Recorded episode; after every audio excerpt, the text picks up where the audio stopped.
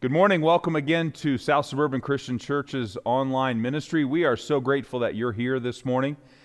We are beginning a new series today, Derailed. And uh, it is a, a series that uh, goes alongside of our Vacation Bible School uh, curriculum that our children will be uh, engaging in in just about four weeks.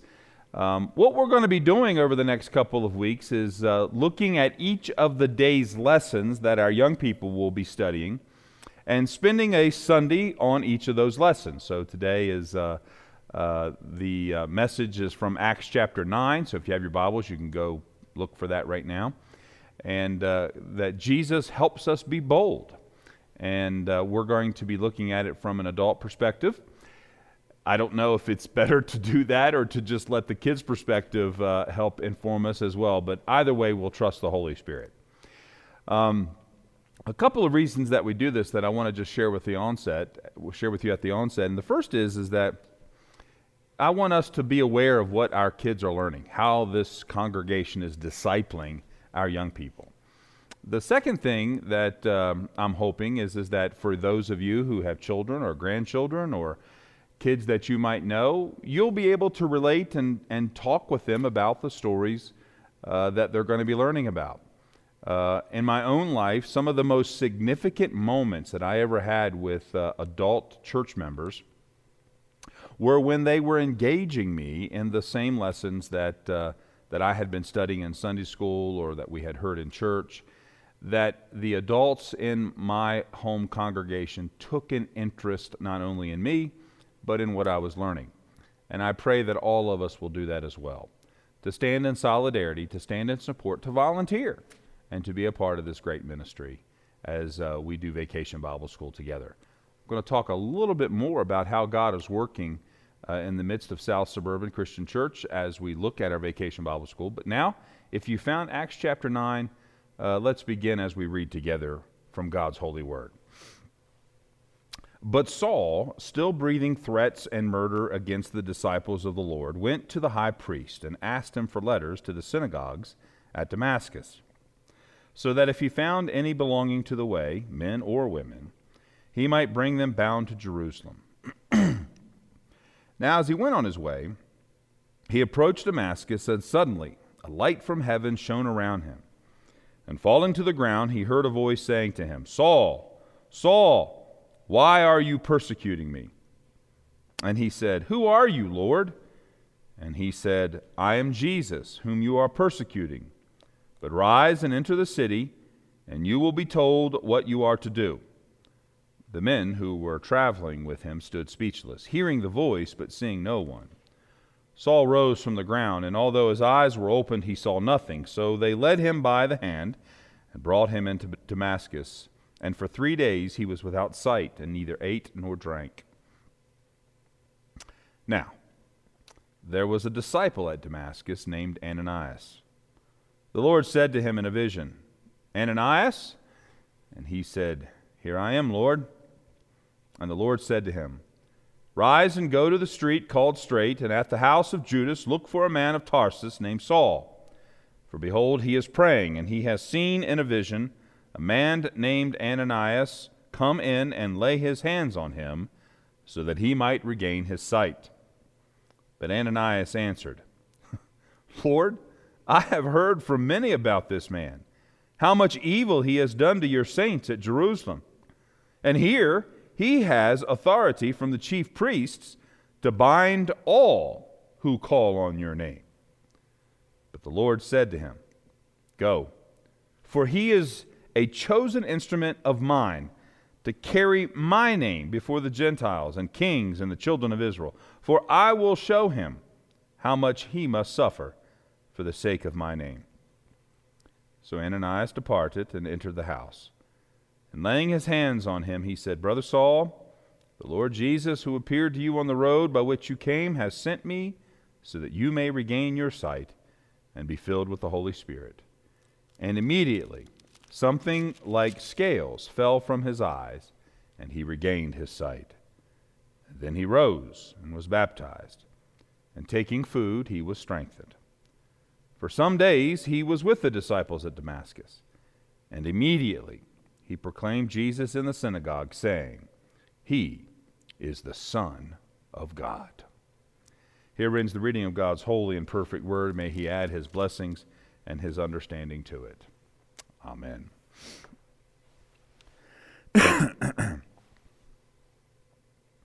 this is one of my favorite stories in the New Testament. I'll have to tell you that right off the bat. Uh, now, if you were to do a Google search or an online search of all of the sermons that are preached on Acts chapter 9, verses 1 through 19, the vast majority of them would be about Saul, about his conversion, about how God had worked mightily in Saul's life, and, and how Saul ultimately uh, receives the name Paul and goes on to do the great and wonderful things that God has in store for him. And you know what? There's not a thing wrong with that. As a matter of fact, that's probably one of the more appropriate takes on this passage. It is, after all, the beginning of the ministry of Paul, who is perhaps one of the greatest evangelists in the church's history. It is one of the reasons, probably, that you and I are sitting here, is because of the Apostle Paul.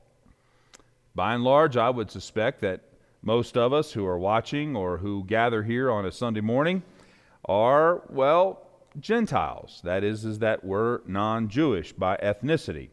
And Paul was the predominant missionary to the Gentiles. Now, there's probably a good Bible study in there somewhere because Peter is initially launched as the missionary to the Gentiles, but Paul is the one who assumes that mantle of leadership and goes on to be significantly effective. In this series, uh, as we are looking at it, we want to draw our attention to those areas where oftentimes we can get derailed in life. And one of those things that derail us is our own sense of fear and foreboding, our own sense of uncertainty and a lack of self confidence. And so you can imagine that I'm probably not going to be looking at Paul this morning because there's another person in this passage that we're going to be focusing on today a person not as widely known, perhaps some of you might even have confused him with another Ananias that's talked about later in the book of Acts, who tries to defraud the apostles and lie to the Holy Spirit. No, this is an Ananias whom we only hear from in this particular chapter and never again in the scriptures. I want to share with you that as we go forward in this vacation Bible school planning work and ministry that of the kids that have already registered, over 70% of them are not members of this congregation. As a matter of fact, they have no connection with this congregation at all. They're not parents, I'm sorry, they're not children of parents, they're not grandchildren of grandparents that go here. They're, they're not even, as far as we can tell, friends of kids who go here. But these are families who have chosen to register their children with our vacation Bible school who have absolutely no connection to our congregation.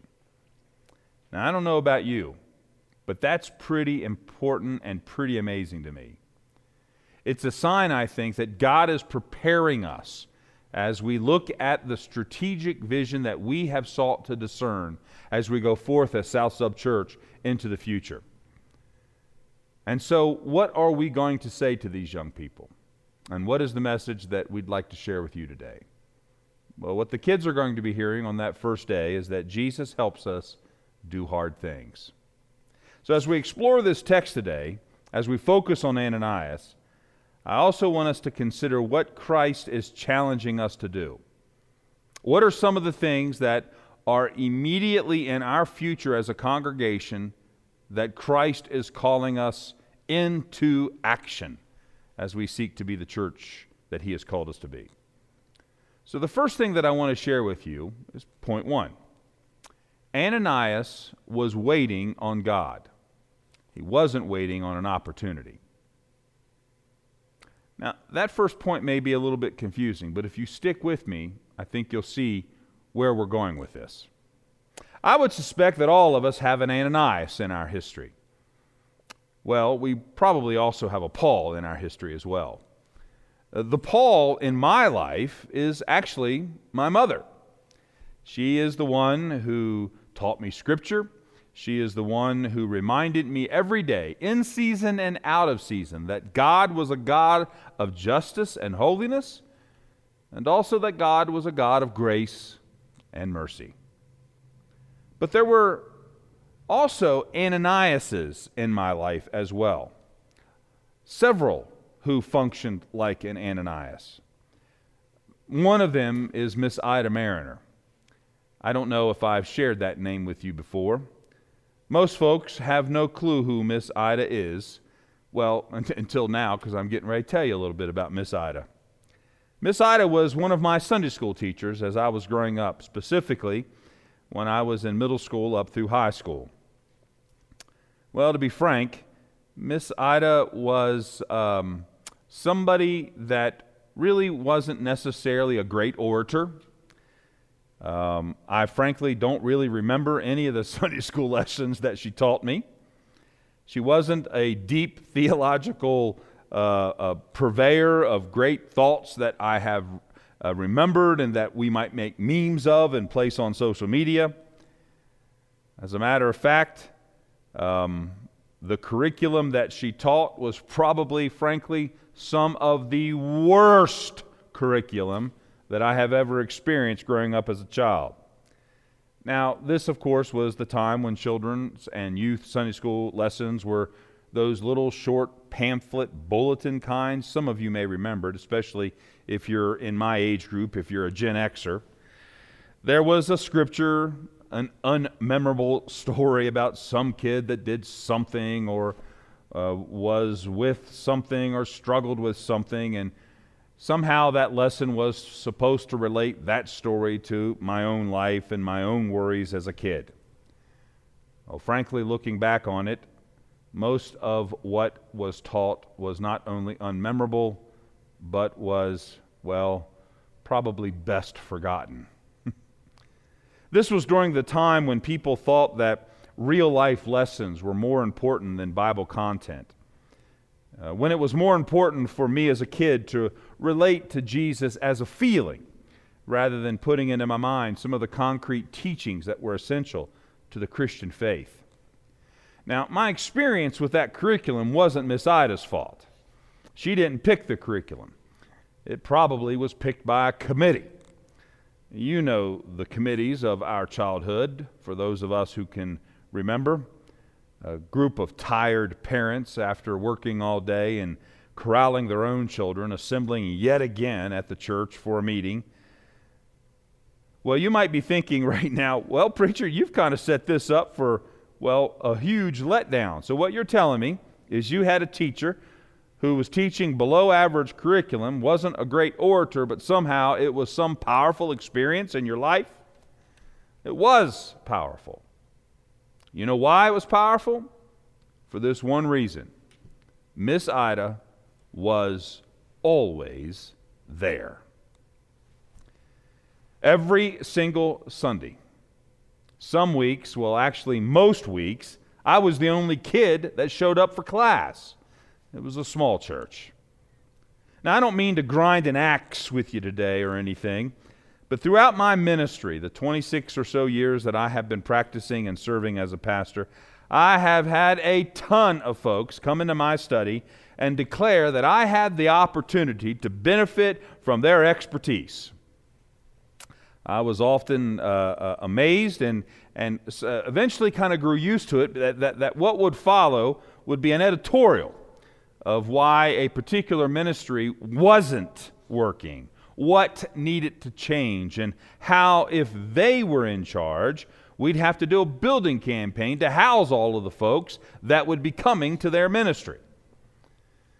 And I'll never forget, on one particular occasion, a dad, God bless him, came into my study with a list of complaints about a middle school Sunday school class that was uh, uh, being done at a previous congregation I served. The truth is, it had been struggling. On most Sundays, we might have one, two, at the most, three kids that would show up.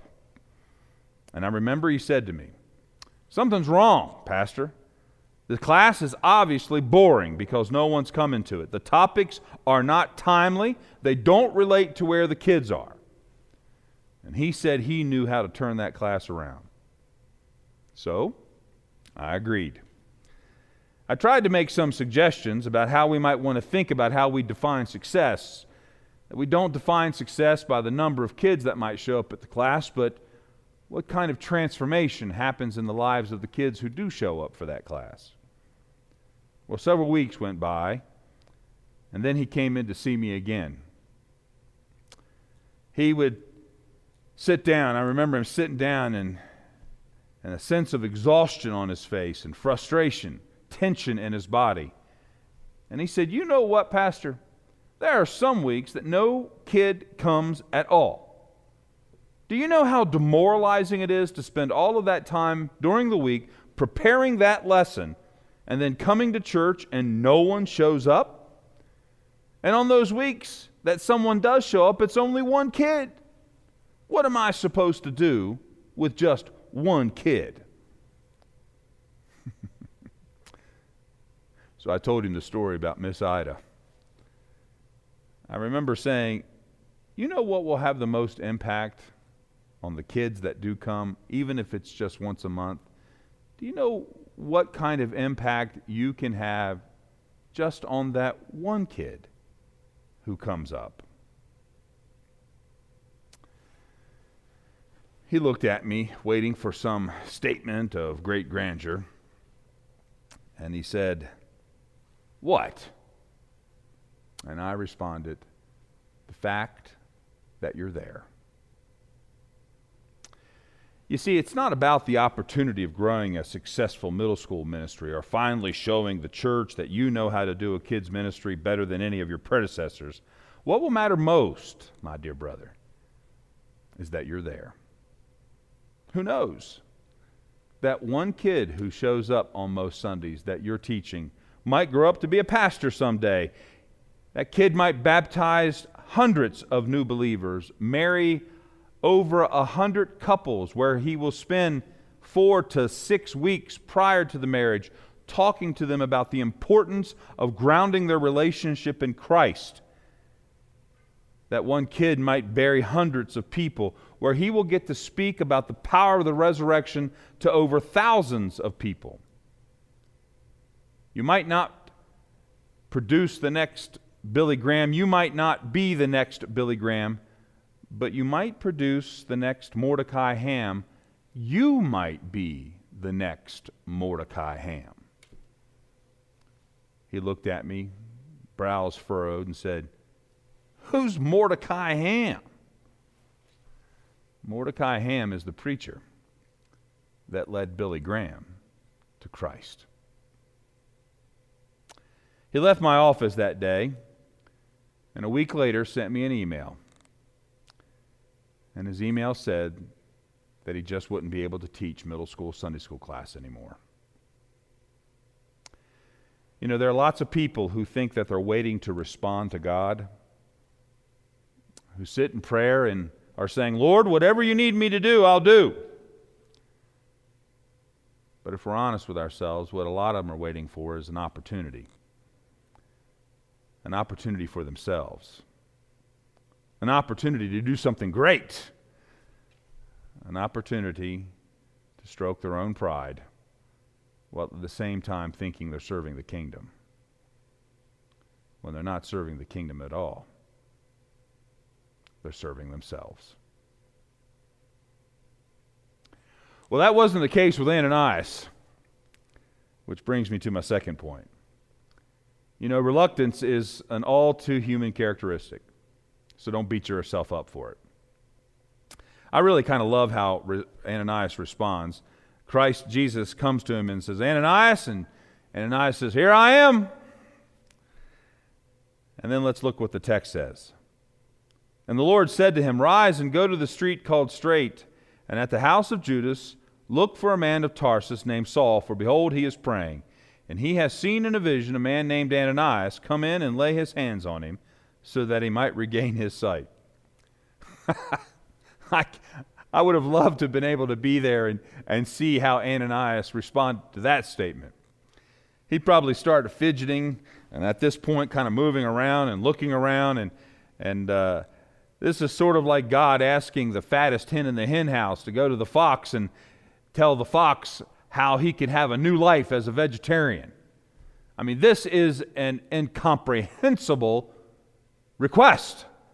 This is a, a, an action that is obviously not going to have a good end to it, at least from Ananias' perspective. So after Christ tells Ananias what he wants him to do, Ananias answers him, and that's a beautiful answer. Lord, just in case you haven't heard, I mean, I know you're sovereign and omnipotent and, and, and, and all powerful and all that sort of thing. I know that you've raised from the dead and now sit at the right hand of God the Father Almighty.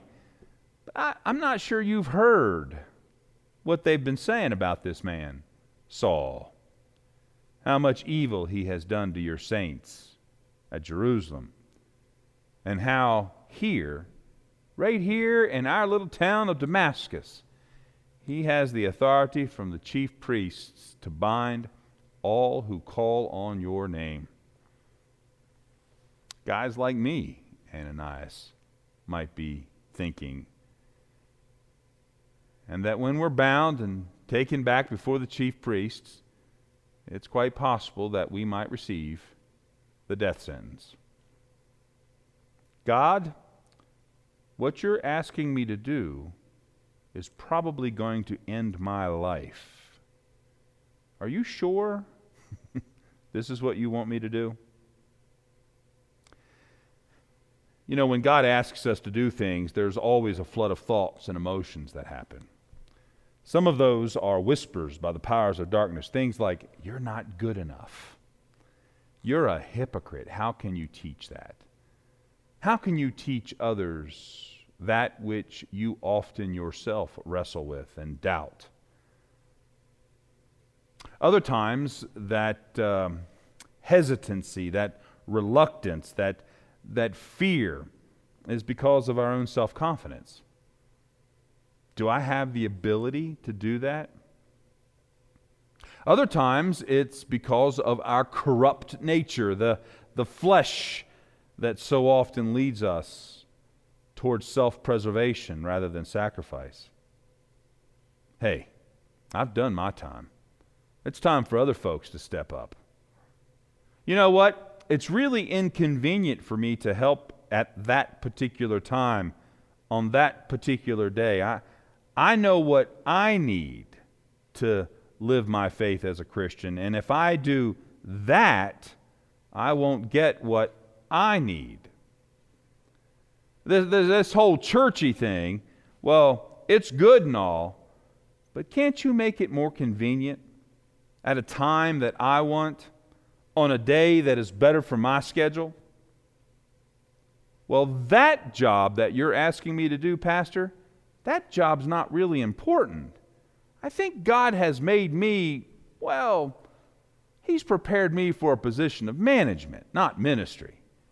How about I serve on the board where I get to tell folks what to do and not the diaconate where I get to serve people?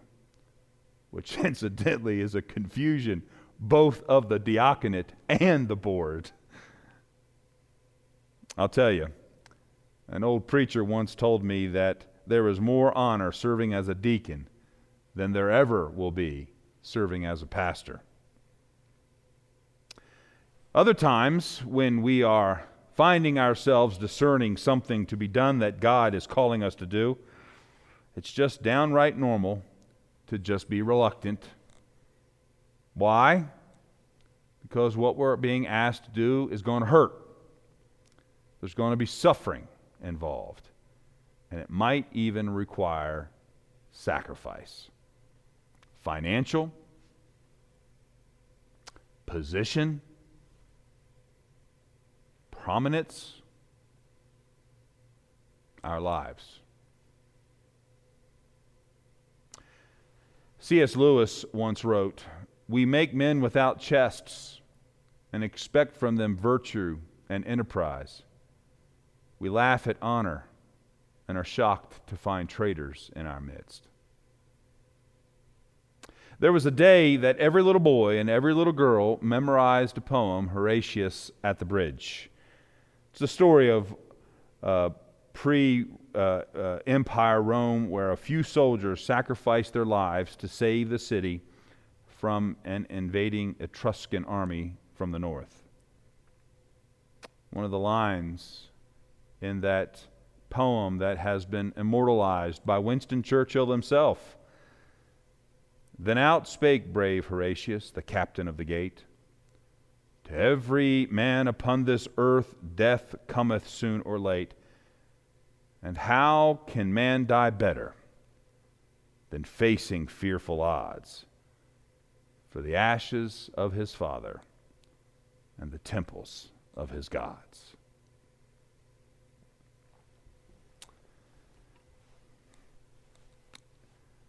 If we're honest with ourselves, sacrifice really isn't something our culture values anymore. Oh, we like to give some lip service to it. We like to honor those who do it. But it's not something that really is a part of the very fabric of who we are today. There's a scene in Star Wars' Return of the Jedi where the wise sage Obi Wan Kenobi sacrifices his life for his friends. And even though it's a moving scene, there was a part of me that reacted negatively against it because he didn't really die, if you remember. He just mysteriously disappears and becomes one with the Force. Okay, well, maybe I can grant the director and the writer and all the folks that were involved in that some poetic license, I suppose. But it really robs us of the actual price of freedom especially poignant as this is also Memorial Day weekend. There are some things that are worth suffering for, isn't there? There are some ideals, some truths that are greater than the pride or even the piety of one man or one woman. And we are Christians. We follow Christ and his model. Matthew paints this poetic and amazingly powerful scene as he describes the turmoil in Matthew chapter 26 when God the Son gives himself for me and for you. When the humanity of Christ wars with the divinity of Christ. Let me read this text to you. From Matthew chapter 26, beginning in verse 36. Then Jesus went with them to a place called Gethsemane and said to his disciples, Sit here while I go over there and pray. And talking with him, Peter and the two sons of Zebedee, he began to be sorrowful and troubled. And then he said to them, My soul is very sorrowful, even to death. Remain here and watch with me. And going a little further, he fell on his face and prayed, saying, My Father, if it be possible, let this cup pass from me. Nevertheless, not as I will, but as you will. And he came to the disciples and found them sleeping.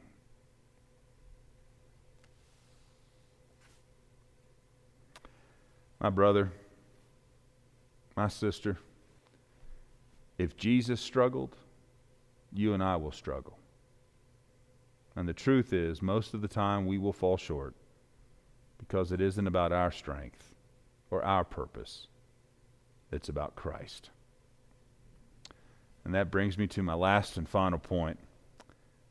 You know, it's not about us, it's about Jesus. Now, I've spent the last 20 minutes or so extolling the virtue of Ananias. And I'm pretty confident that when I get to heaven, I'm reasonably sure that Ananias is going to come up to me and say something like, Hey, Ike, you remember preaching that sermon about me? Well, you messed that one up because that wasn't about me, it was about Jesus.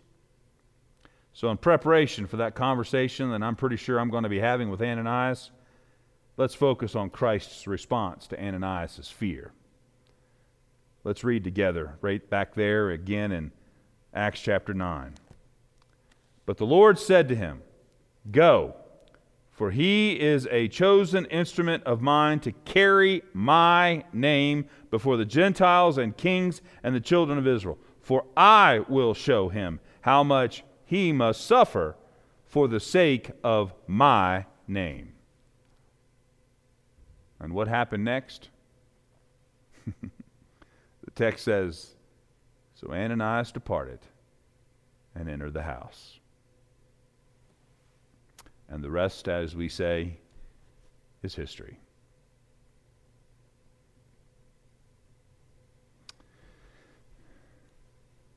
I can't emphasize more what I think lays ahead of the Church of Jesus Christ.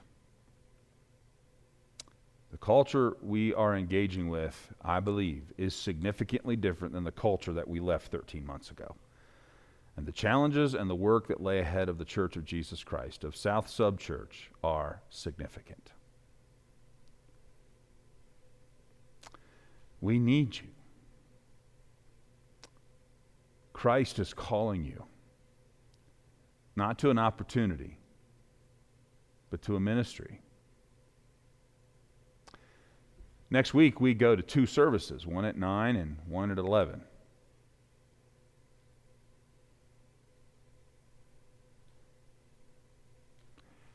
We don't have enough volunteers for those two services to be done.